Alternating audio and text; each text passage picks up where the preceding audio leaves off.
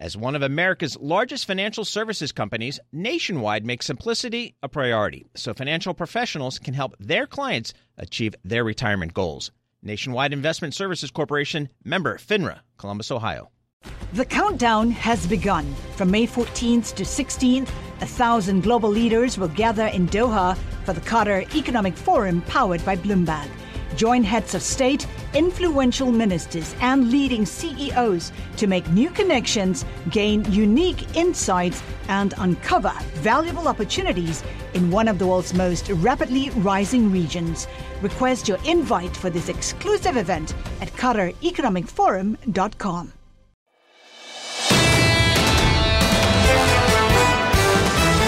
This is the Bloomberg Surveillance Podcast. I'm Tom Keene, along with Jonathan Farrow and Lisa Abramowitz. Join us each day for insight from the best in economics, geopolitics, finance, and investment. Subscribe to Bloomberg Surveillance On Demand on Apple, Spotify, and anywhere you get your podcasts. And always on Bloomberg dot com, the Bloomberg Terminal, and the Bloomberg Business App. Katrina Dudley joins us now, Portfolio Manager at Franklin Mutual Series. Katrina, can we start there? The difference in the inflation that the Eurozone is experiencing right now and that we are here in the United States, is there a big difference from your perspective? Um, we need to think about what's generating the inflation in the Eurozone region and what has been generating it. And, and the, the war in Ukraine has really not come to light for such a long period of time. But that's really what is reflected in those European inflation numbers. It's the fact that someone cut off the gas supply and we needed to replace that gas. And that is the inflation that people are dealing with. But we keep talking about it. And I think it's so important. It's the reaction of the governments that we have been very, very positive upon in terms of that incremental help that they're providing to their citizens. And I think that that is where there's that disconnect, is that the population is actually quite happy because they're getting support and they're getting help. So they're not protesting in the streets. What's fascinating to me, and this came up at the meetings of the I M F, and we have Lagarde. John, when is Lagarde? Like in an hour? eight forty-five. Oh, so like so in twenty, twenty, twenty minutes. minutes yeah, yeah, it's going to be here in, in a brief. She's speaking a different language to a different culture and fabric. And I wonder, within all your study, Bond University, all the work you've done in equities, are we at a point where we can say they've gone beyond Eurosclerosis and that they have a financial structure more like us, more Anglo-Saxon, if you will, than what we knew when we were studying this? Um, it's transitioning. I think that the bond market in the Eurozone is still not as robust as the bond market that we mm-hmm. here see in the United States. And what does that mean is that, you know, companies don't go into bankruptcy that is driven by the bondholders and the breaching of those covenants because the debt is held in the right. banks. And the banks tend to be wanting to work with their customers on a longer period of time. So even though you've had that transition, it's not been, you know, a, a really noticeable one. But look, they're data dependent. I mean, who does not want to hear the fact that the people running the E C B are looking at the data and they're being informed by the data? And they're saying that, you know, the core inflation number is still high. It's at five point six percent on a core basis. That's significantly above two. Um, you know, we're not talking the difference between two and three. We're talking, you know, multiple points higher. And they need to, I think forcefully was the word, but they need to really push that number down. So we haven't instated it yet, but data dependency is, is a key phrase on the show where you're going to have an alarm go off and then we'll say, well, what exactly do you mean by that, right? And it means something different for everybody. For right now, the Federal Reserve, it means the Senior Loan Officer Survey and perhaps what happens uh, with respect to regional banks. In Europe, is it just core inflation? Is that the preeminent data dependency that we're looking at? I think that they're looking at a multiple of factors. They're looking at what's happening in spreads in the periphery. And we saw that a, about a year ago where you saw that blowout in spreads in Italy and the E C B reacted. So that's one area of data they're looking at. They are looking at inflation. They're also looking at Eurozone in your employment metrics because one of the mechanisms for your inflation, it needs to be wage adjustment because, you know, people need to get that to be able to cope with it. And so they're looking at whether or not those higher wages are causing employees to be laid off. So there's a lot of different factors they're looking at. Katrina, thank you thank for you. jumping on the, into the studio and catching up with us. Thank you. Katrina Dudley there, Franklin Mutual, on the latest E C B decision. Right now, Steven Ricchiuto joins us. Steve Ricchiuto is chief economist at Mizuho, and yes, it is on the American economy. But Steven, I've got to start with the E U here and the challenges that uh, Madame Lagarde faces. The idea here is the animal spirit of the United States, our technical superiority, say Apple earnings this afternoon is one example, gives us a certain, as Ned Phelps of Columbia would say, dynamism.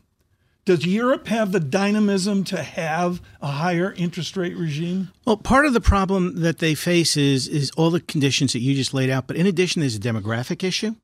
Um, and there is a wage subsidy issue, which um, certainly adds to the whole concept of the whole Eurosclerosis uh, discussion that we had been having for years about Europe. And I think Europe is aging rapidly, um, and they're finding a way not to to keep their best educated people on the sidelines in a very comfortable lifestyle. Lisa, I want to note the Euro craters here.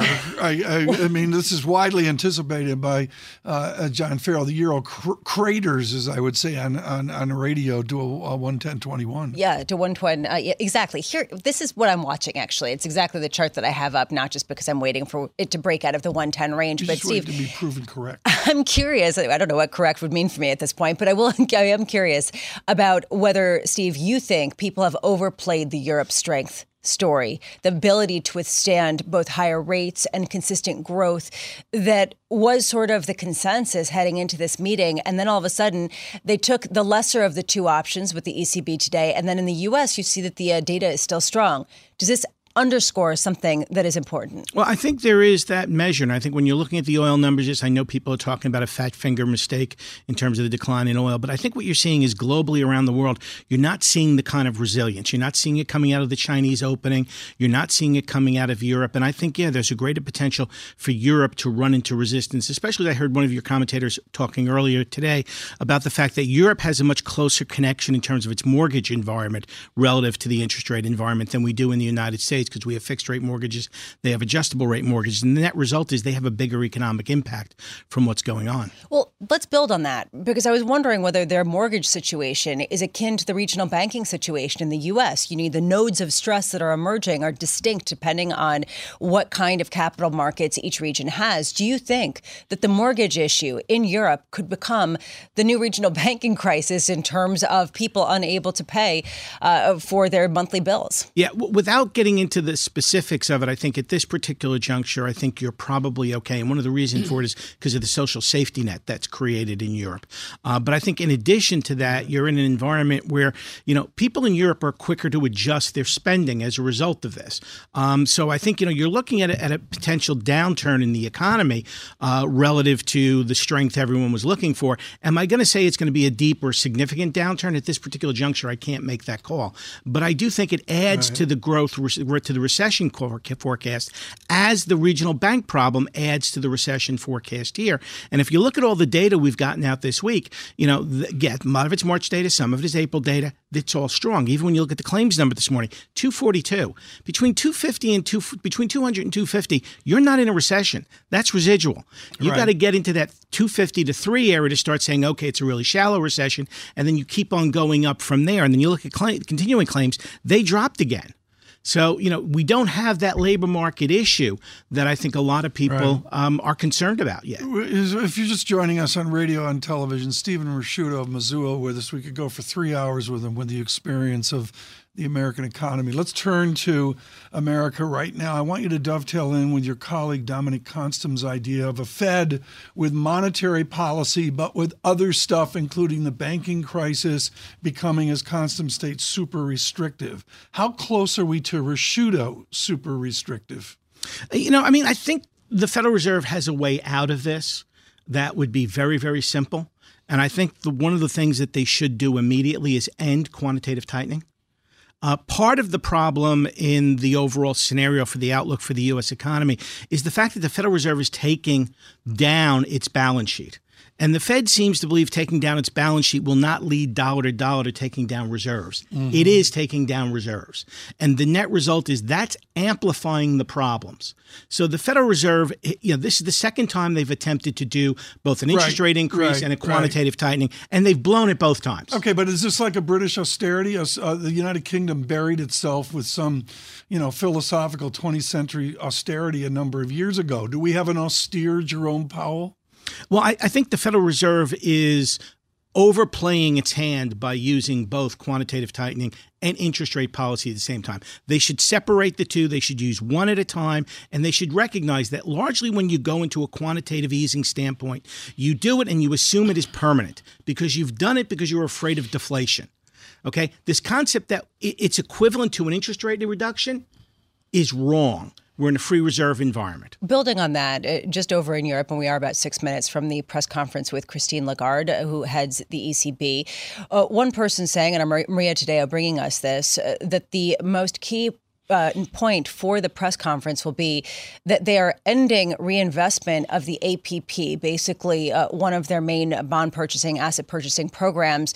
And this was sort of a nod to the hawks to basically say, OK, we are going to get rid of this program more quickly, even though we're not going to raise rates by fifty basis points. What are you looking for in terms of what Christine Lagarde has to say about this? Again, I think they're going to go down the same path that we've gone down. There is this misconception that what you put in, you can take out.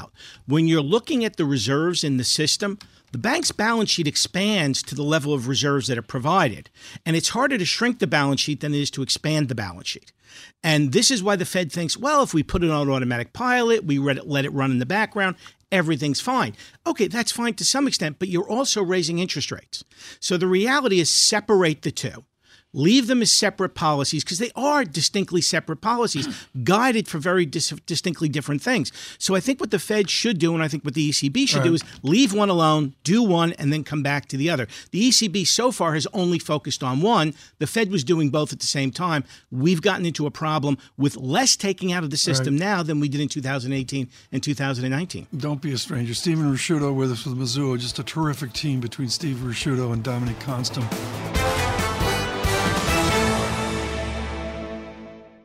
Nobody ever says, make it complicated. That is why Nationwide makes simplicity a priority by providing financial professionals with straightforward, client-ready resources. From clear strategies to help clients meet retirement savings and income needs, to ways to cover rising healthcare costs and more. Nationwide simplifies planning so more time can be spent helping clients. Nationwide is on your side. Nationwide Investment Services Corporation, member FINRA, Columbus, Ohio. The countdown has begun. From May fourteenth to sixteenth, a thousand global leaders will gather in Doha for the Qatar Economic Forum powered by Bloomberg.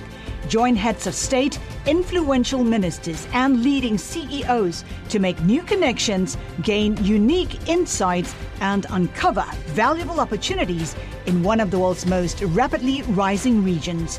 Request your invite for this exclusive event at Qatar Economic Forum dot com.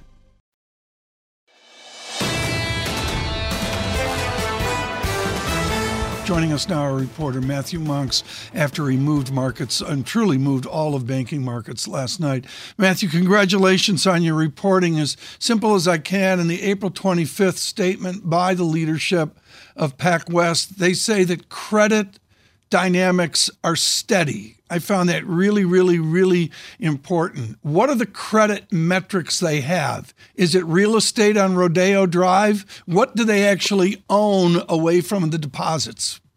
Uh, they have a lot of commercial real estate, so that's like multifamily apartment loans. They have a lot of business uh, loans, like so revolving credit lines to businesses. Uh, they have a venture capital lending business. The important thing to understand here, this is not a credit quality issue.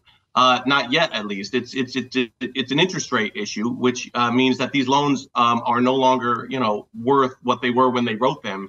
Uh, their you know their their market value is uh, below par. But you know they're they're they're assuming that they all get paid back. You know they will be worth whole eventually. But it's really about right. the interest rate and the credit quality is is it's holding steady, um, which is different than the last crisis. So Matt, let's talk about these strategic options.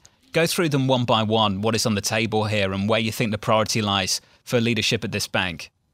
So uh, the ideal solution here would be uh, some kind of uh, uh, rescue merger with another larger institution. It's it's a, it's a great franchise w- in California. There's a lot of people that'd be interested in expanding in California. But the issue, like I said, it, it goes back to this kind of interest rate risk in those loans. Since they're not worth what they uh, used to be, any potential buyer is going to have to take a substantial hit uh, right out the gate, uh, marking down those loans, which would create a lost, so it makes it really, really hard for someone to buy them. So obviously, that would be the first priority for them is to find a merger partner. But just getting someone to take that well, hit would be an issue. Matt, we just saw the playbook with this, right? I mean, we just yeah, saw the right. idea that basically you just wait for the uh, for the F D I C to come in and yeah. give you some sort of loan loss uh, agreement, and then all of a sudden it's a feasible purchase. Why is this not just going to end up in the same place? Uh, I don't know yet. If you if you can. Uh, I don't know. I'm trying to get my head wrapped around it as well. Now, there is one possible reason. Uh, now, this is a much smaller institution than First Republic. It's much smaller than uh, Silicon Valley Bank. So potentially, you know, a bank could kind of step up and, and eat a loss uh, and make it worth their while. But it's kind of hard to argue with, um, you know, getting a, a sweetheart deal from the F D I C, I guess. But it's all still to be determined. Matt, I don't want you to uh, tip your hand, but I know that you speak with a lot of people in the world of deal making. How much chatter is there about additional M and A, about additional kinds of tie-ups in the banking sector, perhaps under less distressed kinds of circumstances to get ahead of this type of thing? I think everything's dead right now for, for the reason that I mentioned. I think long term, you're going to see a lot of consolidation, but right now everything is just kind of off the table, and especially when you see that T D deal right. unraveling this morning. If you're a large institution, how are you going to take that that that risk that it's going to get shot down? These deals take nine months close to begin with. Now you're going to do a deal and it's just going to be open ended. So no, no, I mean, I hate to say it, but unless it's kind of forced or distressed, bank M and A right now is dead. I mean, I don't want you to play sell side analyst here. That's not the Bloomberg way, Matthew Monks. But no. in your reporting, even if you have deposit stability from thirty-five yeah. billion down to twenty-eight billion. Is the other side of the ledger so diminished mark to market that they're at a net capital negative right now? I mean, is PacWest sitting no, I don't think so. Zero capital? No, I don't think so. I don't okay. think they're insolvent. And, and and everybody that I was talking to last night, you know, wasn't indicating that they're solvent. I mean, it's it's it's it's about investors and shorts selling down these banks and just being merciless. Uh, all the institutional investors have fled. You're not really seeing bargain investors kind of get into the stock. It's really, it's just, it's just investor sentiment that's just hammering these banks. I mean, the, the, the three larger banks that failed before, these were really incredibly problematic banks with the one hundred billion dollars of, of, of troubled assets on their balance sheets. It's, it's not the case here. This is really, it's actually, it's actually, it's actually a really nice franchise in pretty decent shape. It's just getting pummeled, pummeled by investors. Matt, the deposit profile is so different compared to That's S V B, right. and we can put some numbers on that with ease. We did that a little bit earlier. From a reporter's perspective for you, are you focused on that? Are we focused on the right thing when we sit here and say deposits have stabilised, which is something the bank yeah, itself I'm, wants I'm to communicate? On that and that, yeah, absolutely. And I'm going back to that point. They, they, so they, I think eighty percent or so of, the, of their deposits are insured. Uh, that, that, that liquidity is not just going to run off um, in, in a heartbeat. Um, um, and, and these, you know, and these are these are insured kind of retail and commercial deposits. Uh, I don't think that we're, we're seeing a run on them. So yeah, I'm absolutely focused on that. And that's why I, I keep putting this message out here that it's it's a different situation than some of these other uh, uh, institutions. One of the listeners uh, of the program had an amazing question, which is essentially what is what you're saying that the Fed has to cut rates to get bank con- yeah. consolidation to take place. Is that kind of what people are waiting for? That opportunity for perhaps a balance sheet that makes a little bit more sense? Yeah, well, I mean, people are waiting for uh, uh, maybe the government to to raise the, the deposit insurance cap. That's one thing that could kind of just stabilize things and then maybe create stability for M and A. Uh, uh, the Federal Reserve, you know, slowing its role when it comes to interest rates. Yeah, at this point, uh, the private market is definitely waiting for some kind of guidance from the government to stabilize things, uh, to, you know, foster uh, consolidation one way or the other. Hey, Matt, wonderful to catch up with you, sir. Tremendous reporting. Matt, let's talk again soon. Thank you, sir. Before the week is out. Thank you, sir. Matthew Monks there on the latest story with PacWest. Joining us around the table right now, Wei Li, Global Chief Investment Strategist at BlackRock. Wei Li, let's talk about what Tom's discussing and, and build on it. We've had the rate shock. Are you looking for some kind of credit shock to follow? We are expecting a version of credit tightening and crunch to come through to do some of the output destruction work for the Fed, which is why we have now entered the uh, beginning of the pause phase. Uh, they signaled pause yesterday. We're expecting um, we're getting close to peak, if not at peak. But more importantly, from the meeting yesterday is that they continue to consistently reiterate no cuts for this year. And markets are pricing in three cuts for this year. And that disconnect is going to be a source of uh, further market volatility. If I look at three months, ten spread out to one hundred ninety-three basis points, I can state I've never seen it in a textbook. I've never thought about it. I've never, it was, back thirty years, it's a three standard deviation move. Totally unprecedented. In your note, you talk about short-term government paper. What will short-term government paper do when in some form the three-month, ten-year differential cracks? Well, we expect a short-term government paper to give you income, which we haven't had in fixed income for a very, very long time. And that is uh, notwithstanding the debt ceiling uncertainty, and that is notwithstanding this dispersion, this huge, huge kind of discrepancy in terms of yields that you get in three month versus ten year. If you hold it out for uh, maturity, some of that uncertainty uh, also kind of uh, washes uh, washes away. The curve is extremely uh, inverted. Uh, it's so inverted uh, that uh, we think uh, the, the the next move is for uh, ten year yields to, to to to come back up and and and and and curve to steepen from those extremely inverted uh, inverted levels, uh, which is why we. Long the front end, but uh, we are less constructive on the long end of the curve. Wait, did Jay Powell give you confidence that they had under control a sense of how deep some of the banking fissures go?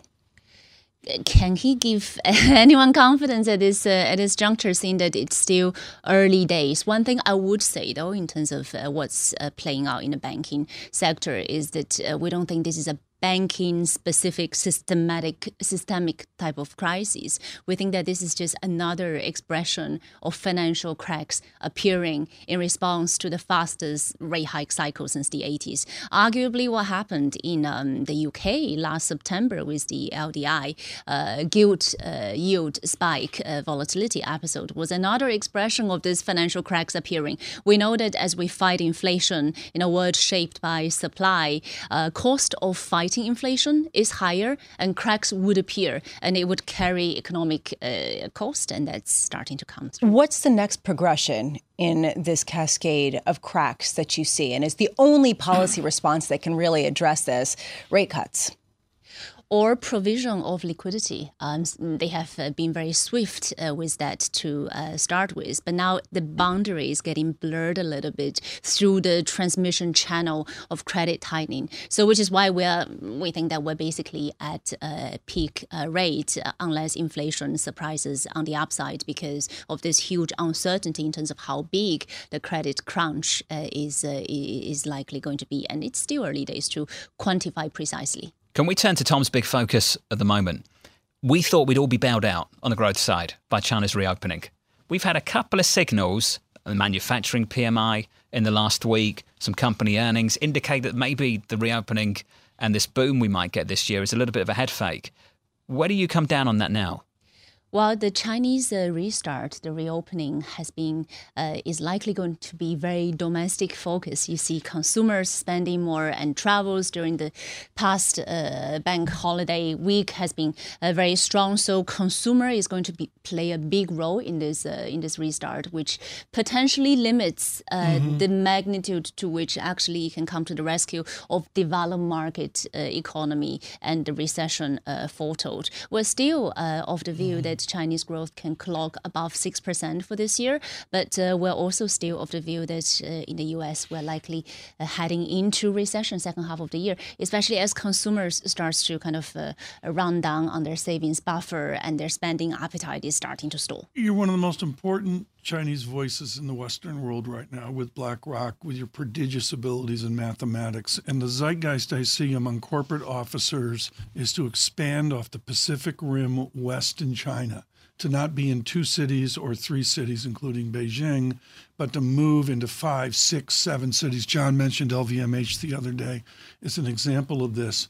Do you perceive that there can be a three-year, five-year, ten-year expansion by Western companies into other China cities, or are we always wedded to Hong Kong, Shanghai, and Beijing? I think when it comes to managing geopolitical risk and diversifying geopolitical risks, uh, I, I, I think it's really uh, important to recognize that the world today is more intertwined. It's more intertwined uh, and the trade linkages are stronger as well. So no longer can we just fade geopolitical uh, risk premium. We have to kind of think about persistent risk premium as we construct uh, portfolios. And when it comes to China risks and, and spreading that out, both for investors and corporations, I think that is a certain direction of travel, certainly. Wei Li, this was wonderful. It's good to see you. It always is, here in New York City. Wei Li of BlackRock, thank you very much. Nobody ever says, make it complicated. That is why Nationwide makes simplicity a priority by providing financial professionals with straightforward, client-ready resources. From clear strategies to help clients meet retirement savings and income needs, to ways to cover rising healthcare costs and more. Nationwide simplifies planning so more time can be spent helping clients. Nationwide is on your side. Nationwide Investment Services Corporation, member FINRA, Columbus, Ohio. The countdown has begun. This May, a thousand global leaders will gather in Doha for the Qatar Economic Forum powered by Bloomberg, held in conjunction with our official partners, the Qatar Ministry of Commerce and Industry and Media City Qatar, and premier sponsor Q N B. Join heads of state, influential ministers, and leading C E Os to make new connections and gain unique insights. Learn more at Qatar Economic Forum dot com.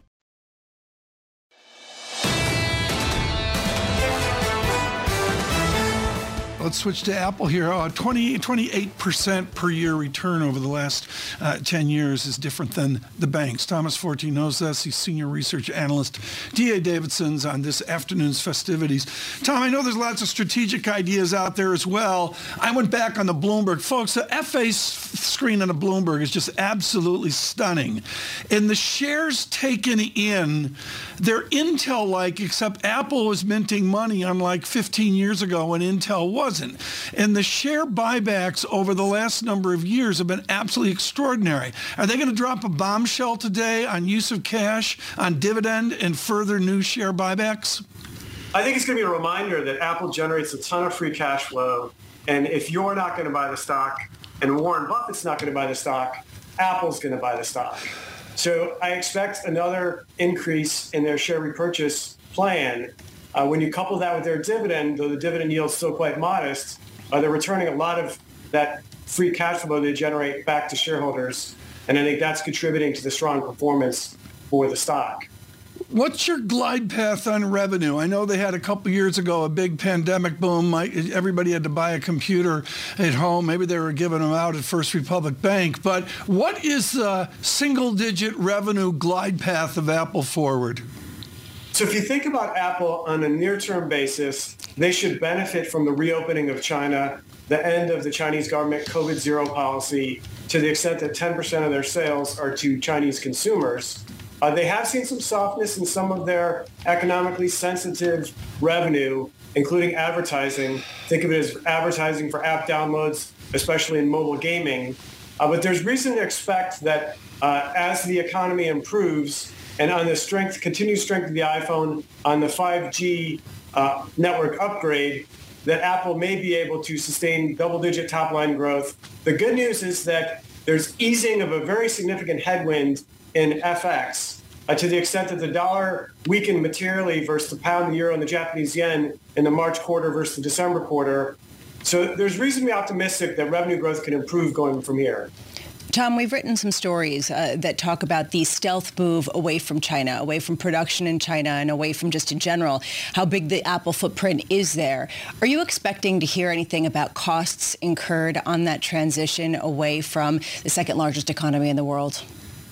Uh, the answer is yes. And Tim Cook is an amazing uh, C E O. I refer to him as C E O by day and diplomat by night. But he has a challenge here to the extent that he has to uh, broaden his supply chain and move out of China to, to some degree. Uh, the good news is that as he expands into India, he kind of has the footprint of what he did in China, or sorry, the game plan of what he did in China and mirror that for India. But yes, I think they have to more than stealthily uh, diversify their supply chain so they're less dependent on China. And I think that's going to be a challenge. Especially at a time when companies seem to be rewarded for saying chat G P T or artificial intelligence, and it's very difficult to talk about these high, uh, highfalutin ideas when it's just nuts and bolts moving things around the world and trying to put things together. Is there anything in the latest hot trend that Apple can hang on to for future growth, or are they kind of tied to an old economy kind of reality that's very much tied in the physical world? Yeah, so Tim Cook last quarter talked about A I as being a horizontal technology, not a vertical one. So when you think about Apple and A I, they're using A I on many levels. I think of Siri as an example. And I think that what you're going to see is that uh, I'm of the belief that longer term, they could c- totally create a car uh, versus just having kind of the consumer-facing operating system in the car with CarPlay.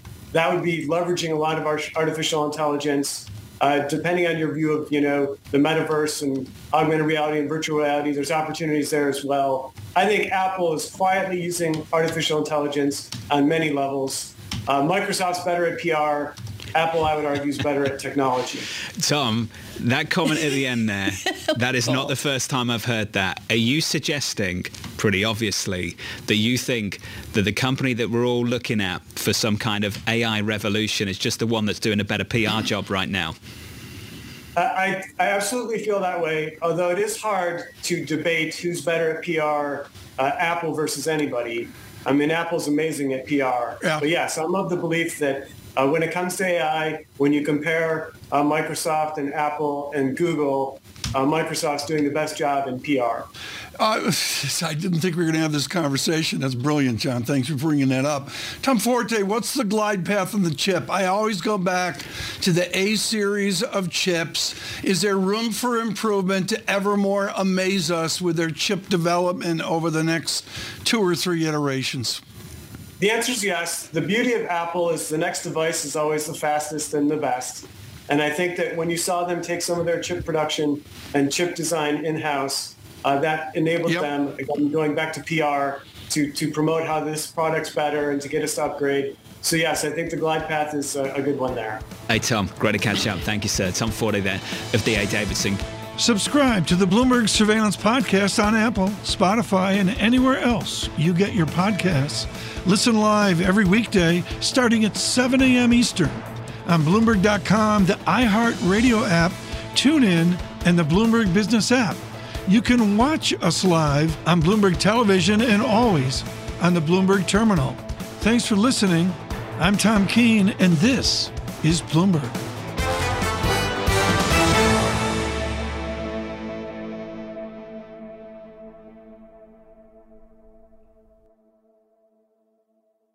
The countdown has begun. From May fourteenth to sixteenth, a thousand global leaders will gather in Doha for the Qatar Economic Forum powered by Bloomberg. Join heads of state, influential ministers, and leading C E Os to make new connections, gain unique insights, and uncover valuable opportunities in one of the world's most rapidly rising regions. Request your invite for this exclusive event at Qatar Economic Forum dot com.